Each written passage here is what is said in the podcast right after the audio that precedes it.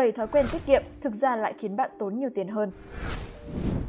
Đi mãi một chiếc xe cũ Mua một chiếc xe mới sẽ khiến bạn phải bỏ ra một khoản tiền lớn, vì thế bạn nghĩ rằng cứ đi mãi chiếc xe cà tàng càng lâu càng tốt sẽ là một giải pháp tốt. Trên thực tế, đi một chiếc xe cũ có thể khiến bạn phải tốn nhiều chi phí hơn cho việc sửa chữa, đảm bảo an toàn và đôi khi là tiền bảo hiểm, đó là chưa nói đến những tác hại đối với môi trường mà chiếc xe gây ra.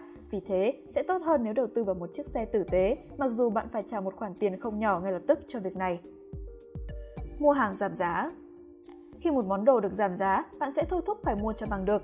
Sự thật là nhiều cửa hàng đưa ra các mức chiết khấu giả để tăng doanh số. Họ có thể đưa ra mức giảm khá sâu, nhưng mức giá sau chiết khấu vẫn gần với mức giá bán lẻ và cửa hàng vẫn có lợi nhuận biên không đổi. Hàng giảm giá hay khuyến mãi trông có vẻ hấp dẫn, nhưng thực tế là có thể bạn sẽ chẳng tiết kiệm được đồng nào. Mua quần áo rẻ tiền Quần áo có thể đắt đỏ, nhưng nhìn chung thì tiền nào của nấy. Các nhãn hàng cao cấp có thể đắt vì phong cách và thẩm mỹ, nhưng hầu hết các nhãn hàng dưới mức hàng hiệu đều có mức giá tương đối với chất lượng vải và quy trình sản xuất chặt chẽ. Mua quần áo rẻ có thể giúp bạn tiết kiệm trong ngắn hạn, nhưng chúng sẽ xuống cấp hoặc phai màu nhanh hơn nhiều so với những thứ đắt sót ra miếng. Để tiền trong tài khoản tiết kiệm với nhiều người, tài khoản tiết kiệm là nơi tốt nhất để giữ tiền. Tuy nhiên, một tài khoản trung bình chỉ mang lại mức lãi suất 0,06, nghĩa là thấp hơn rất nhiều so với tỷ lệ lạm phát. Sẽ tốt hơn nếu bạn đầu tư vào cổ phiếu hoặc trái phiếu, hoặc tìm kiếm một loại tài khoản khác mang lại nhiều lợi nhuận hơn cho số tiền mình có. Mua thêm để được miễn phí giao hàng Chắc hẳn bạn đã ở vào tình huống đang mua hàng online và giao hàng đã ở mức 420.000 đồng, trong khi từ 500.000 đồng trở lên là được giao hàng miễn phí. Ngay lúc đó, bạn sẽ nghĩ việc tìm một sản phẩm khoảng 80 đến 100 nghìn để được hưởng lợi ích này là một sự lựa chọn tốt.